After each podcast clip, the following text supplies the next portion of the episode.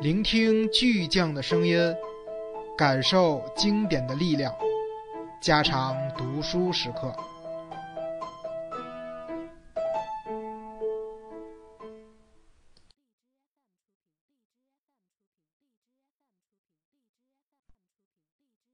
特蕾莎望着托马斯，他不是盯着他的眼睛，而是眼睛之上十来厘米的地方，看的是他的头发，那里散发出另一个女人下体的气味。特蕾莎说：“托马斯，我受不了了。我知道我没有权利抱怨。自从你为了我回到布拉格，我就不让自己再嫉妒。我不想嫉妒，但我实在忍不住要嫉妒。我没有力量阻止自己了，请你帮帮我吧。”托马斯搂起他的胳膊，把他带到一个早些年他们常去散步的小广场。广场里有长凳，蓝色的、黄色的、红色的。他们坐了下来。托马斯对特蕾莎说：“我理解你，我知道你想要什么。我把一切都安排好了。现在，你到彼得山上去。”特蕾莎心里一阵纳闷：“到彼得山上去？到彼得山上去干什么？”你爬到最高处就知道了。特蕾莎一点都不想去，他身体很虚弱，简直无法离开凳子站起来。但他不能违抗托马斯，他努力站起来。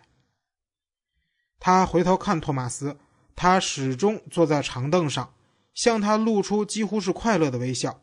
托马斯挥挥手，十有八九是为了鼓励他。彼得山是位于布拉格市中心的一座树木葱茏的山丘。来到山脚，特蕾莎惊讶地发现一个人都没有，真奇怪！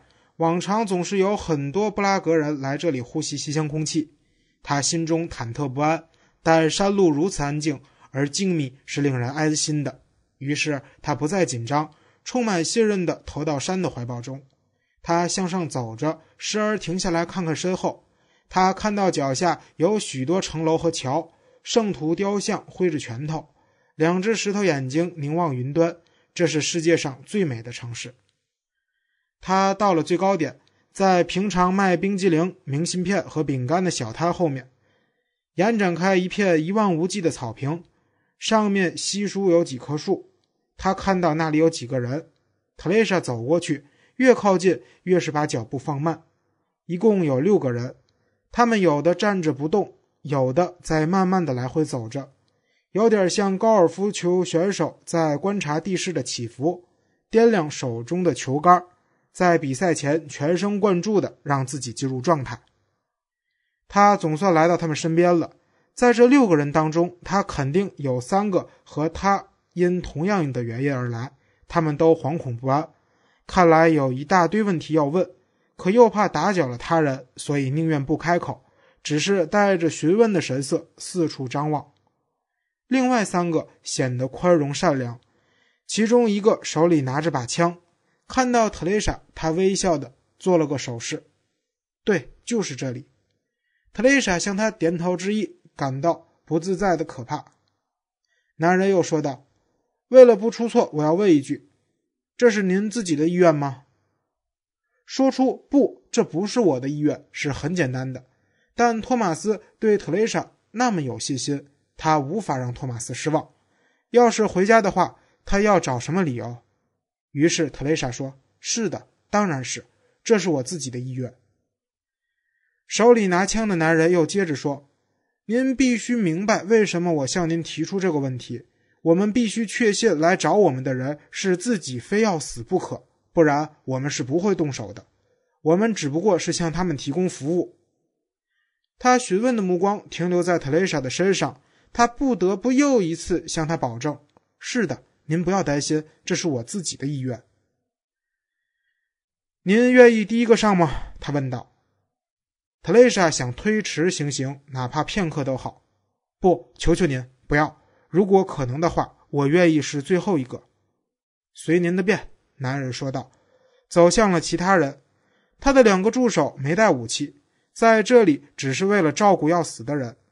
他们搀着想死的人的胳膊，陪着他们在草地上走着。绿草如茵，一望无际。自愿受刑者可以选择自己的一棵树，他们停下脚步，久久地打量着，怎么也拿不定主意。最后，三人中有两个终于选定了两棵悬铃木，可第三个却越走越远，没找到一棵适合他死的树。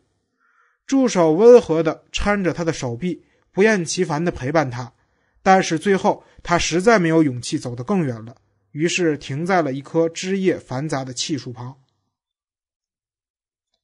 助手们给三个人眼睛蒙上布袋，在广袤无际的草地上，三个人背靠着三棵大树，眼睛上蒙着布袋，仰面朝着天空。持枪者瞄准，然后射击。除了鸟儿的歌声，听不到一点喧闹。枪上装了消音器。只见靠在气树上的男人开始倒下去。持枪者没挪位置，转身面对另一个方向。背靠玄铃木的那一位也悄无声息地倒下了。过了片刻，第三个受刑者也倒在草地上。一个助手一声不吭地走进特蕾莎，他手中拿着一条深蓝色的布袋。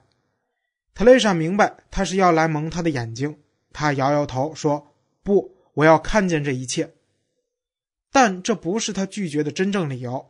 他绝不是那种英雄，勇敢的正视面前的行刑者。他只是想设法推迟死亡。他觉得眼睛一蒙上，就到了死亡的门槛，没有了回头的希望。那人并不打算逼迫他，而是搀起他的手臂。他们在无际的草地上走着。特蕾莎无法决定选择这棵树还是那一棵。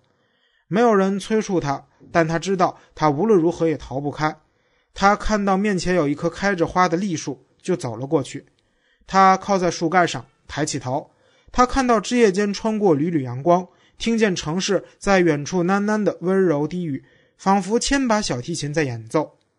持枪者举起枪，他觉得自己再没有了勇气，他对自己的软弱感到绝望，但他实在控制不了。他说：“不，这不是我的意愿。”持枪者立刻垂下枪口，很平静地说：“如果这不是您的意愿，我就不能这么做，我没有这个权利。”他的声音和蔼可亲，仿佛在向特蕾莎道歉，因为他们不能去枪杀一个不愿意死去的人。他的和蔼令特蕾莎心碎。特蕾莎转过头去，对着树干嚎啕大哭。他抱紧树干，哭得浑身颤抖，仿佛这不是一棵树，而是他已经过世的父亲，他未曾谋面的祖父，他的曾祖父，他的高祖父，一位从远古的时间深处走来的无比老的老人。在粗糙的树皮中伸出脸来，让他紧贴着。特蕾莎转过身来，那三个人已经走远了。他们像是在玩高尔夫球似的，在草地上走来走去。那男人手里拿着的枪更让人想起高尔夫球杆。他顺着小路走下彼得山，灵魂深处留下了对那个该杀他却没有动手的男人的一丝眷恋。他想他，他需要有个人来帮助他。真的啊，托马斯不会帮助他的。托马斯叫他去死，只有另一个才能帮助他。他越是走进城市，越是因眷恋这个男人而感伤，且越是害怕托马斯。他没有信守诺言，托马斯不会原谅他的。特蕾莎没有勇气背叛了托马斯，对此托马斯不会原谅的。他已经走到他们住的那条街上，他知道自己随时就会见到他。一想到这里，他害怕极了，怕的胃开始痉挛，禁不住想呕吐。工程师邀请他去他家，特蕾莎已经拒绝了两次，这一次他接受了。他同往常一样站在厨房里草草吃了午饭，然后出门。时间差不多是两点钟。快走到工程师住的地方时，他感到自己的脚步慢了下来。接着，特蕾莎想。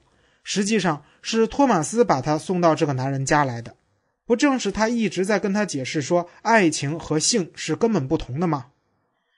特蕾莎只是去给他的话寻找一个印证。他耳边响起了托马斯的声音，对他说：“我理解你，我知道你想要什么，我把一切都安排好了，上到山顶你就会明白。”是的，他不过是执行托马斯的命令而已。他只想在工程师家里待一会儿。只喝杯咖啡，看看自己是如何走向不忠的边缘的。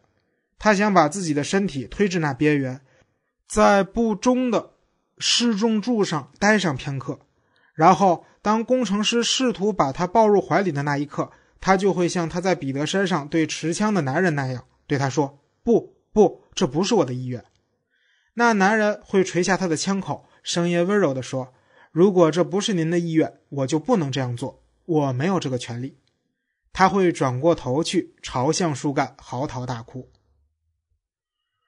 这是建于世纪初、位于布拉格郊外工人居住区的一栋楼房。他走进过道，两边是石灰墙，脏兮兮的。沿着楼梯年久失修的石台阶和金属扶手，他来到二楼，往左拐。是第二个门，没有门牌，也没有门铃。他敲了敲门，工程师打开门。整个住所只有一个房间，离门两米的地方用一块帘子隔了起来，让人感觉像是个门厅。这里有一张桌子、一个炉子以及一个小。